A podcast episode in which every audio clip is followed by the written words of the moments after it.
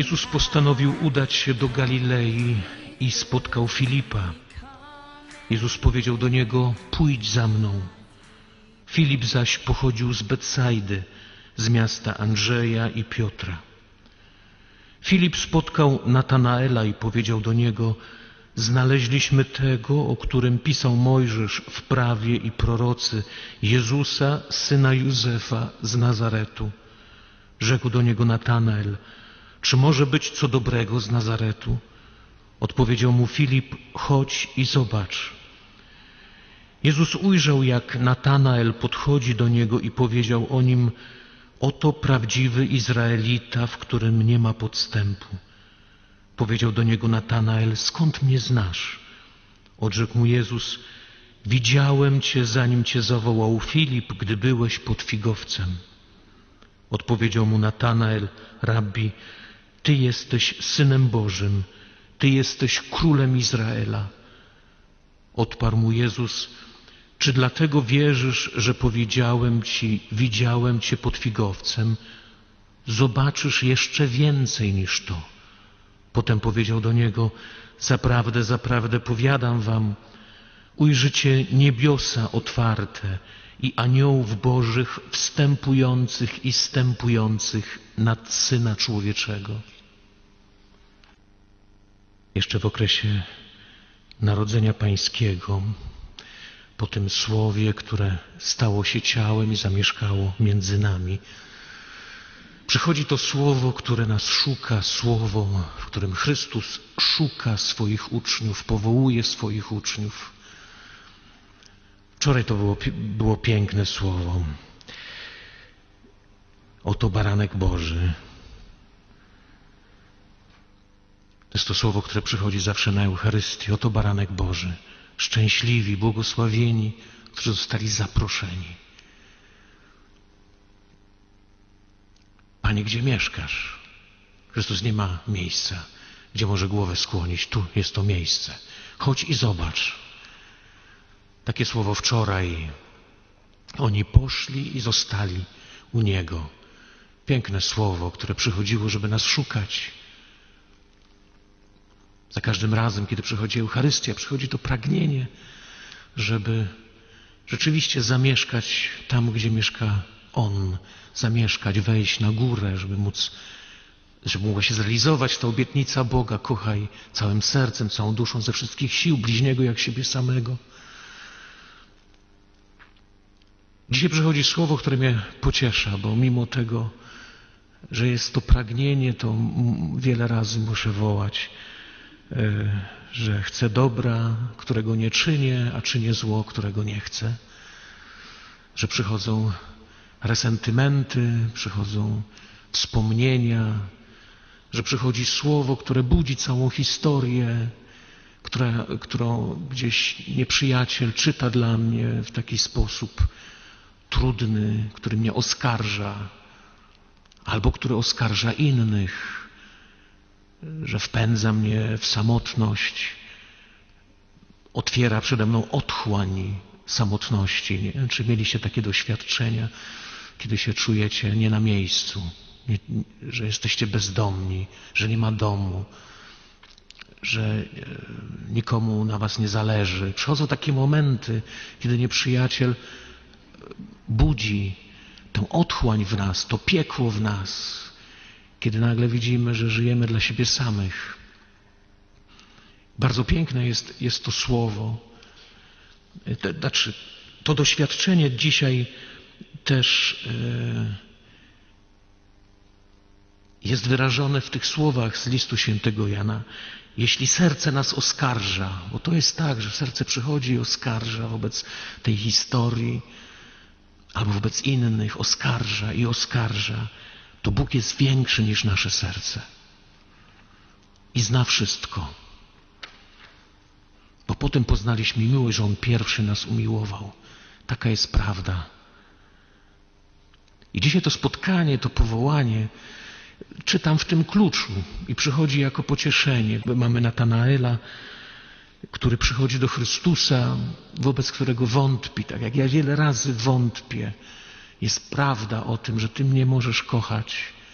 takiego jakim jestem, jest prawda, że kochasz mnie tak, że idziesz za mnie na krzyż, to jest prawda, że, że ja mogę doświadczyć, zakosztować tej miłości. Jest prawda, że mogę zakosztować przebaczenia, że jest przebaczenie dla moich grzechów. Jest prawda, że może mi dasz kiedyś taki moment, że nie będę sądził w sercu, że nie będę musiał walczyć o to, żeby nie sądzić, tylko będę mógł wchodzić spontanicznie w wydarzenia, będę mógł zamieszkać tam, gdzie Ty. Jest to prawda.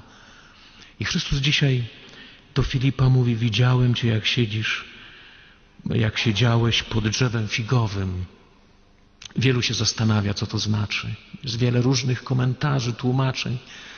Dla mnie dzisiaj to Pan Bóg jakoś otworzył 24 rozdział Jeremiasza, gdzie tam Jeremiasz ma wizję dwóch koszów. Dwóch koszów fig. Jedne były figi słodkie, dojrzałe, a drugie były figi zepsute. Myślę, widziałem Cię pod drzewem figowym. To jest, przychodzi na te moje, na te moje pytanie, na, na te moje ciągłe niedorastanie do wezwania Bożego, do wybrania, na te oskarżenia, które przychodzą to siedzieć pod drzewem figowym, to zadawać sobie pytanie, czy moje życie rodzi owoce słodkie, czy te owoce są dobre, czy są zepsute, co można z tym zrobić. To jest to słowo, kiedy Chrystus przychodzi szukać owocu y, na, na figowcu y, i nie znajduje owocu. I mówi słowo, i to, to drzewo figowe usycha. Ale to jest też to samo słowo y, z, z, innej Ewangelii, kiedy Chrystus mówi tą przypowieść o tym drzewie, które nie rodzi owocu. Mówi do gospodarza, który mówi, wytnij je, po co drzewo, po co ziemię wyjaławia. On mówi, panie, zostaw jeszcze, zostaw jeszcze na rok, zostaw jeszcze na rok. Ja okopię, nawiozę y, nawóz, użyźnie, może wyda owoc. To jest to pytanie, siedzieć pod drzewem figowym dla mnie dzisiaj, to te wątpliwości, które przychodzą, oskarżenia mojego serca, oskarżenia innych, to doświadczenie schodzenia do otchłani, doświadczenia samotności, opuszczenia, że moje życie nie ma znaczenia, nie ma sensu. I Chrystus mówi, widziałem Cię tam. Widziałem, jak sobie zadajesz to pytanie. Dla Natanaela jest to moment wstrząsający, tak jak i Dzisiaj święty Jan mówi, że nawet jeżeli nas serce oskarża, to Bóg jest większy od naszego serca. To jest to, Bóg widzi, Bóg zna walki. Bóg jest tym, który na te walki posyła swojego syna. Tego syna, który przychodzi w opuszczenie, w odrzucenie, bo nie rodzi się w Betlejem, odrzucony, rodzi się poza miastem, tak jak i umiera poza miastem, jak śmieć i to daje siłę świętemu Pawłowi, żeby powiedzieć, że jesteśmy apostołami, jesteśmy. Jesteśmy jak śmieci. Zajmujemy ostatnie miejsce, odrzuceni, kochamy wbrew wszystko. Dlaczego? Dlatego, że Bóg w nas czyni to. Mało tego, że będę się chlubił z moich słabości, bo tam, gdzie ja jestem słaby, okazuje się moc Boga że wobec tego, Panie, zabierz mi ten oścień. Chrystus mówi, moja łaska Ci wystarczy. Dlatego będę się chlubił z moich słabości. Siedzę pod drzewem figowym i dzisiaj słyszę Chrystusa, który mówi, widziałem Cię tam. Widziałem tę walkę, która się toczy. Ja przyszedłem i czego Natanaela powołuje, chodź za mną. Zostaw to. Serce oskarża. Jest, Bóg jest większy od tego serca. Zostaw to chodź za mną. I to jest ten moment, kiedy patrząc się na krzyż mówisz, Pan mój i Bóg mój, tak jak Tomasz, tutaj Natanael. I słowa jeszcze na koniec tej, tej dobrej nowiny, która mówi, czy dlatego wierzysz, że powiedziałem Ci, że Cię widziałem, że widzę Twoje walki, dlatego ujrzysz rzeczy o wiele większe. Ujrzysz aniołów wstępujących i stępujących na Syna Człowieczego. My wiemy, że to jest ten moment, kiedy Niebo i ziemia się połączyły. Kiedy aniołowie wstępowali, wstępowali, to jest ten moment wyjątkowy objawienia się Boga, Jego miłości, niebo otwarte. Apostołowie w pewnych momentach mówili, Panie, już nie mówisz w przypowieściach, mówisz otwarcie. Tu Bóg powiedział najbardziej otwarcie jak można, co myśli o nas i co czyni dla nas, żeby uczynić nas swoimi synami. I to przywołuje Jakuba, bo wiecie, to czytanie też otwiera dla mnie całą historię Jakuba, bo jest powiedziane, oto prawdziwy Izraelita, mówi Chrystus o Natanaelu, prawdziwy Izraelita. Kto jest prawdziwym Izraelitą? Prawdziwym Izraelitą jest Jakub.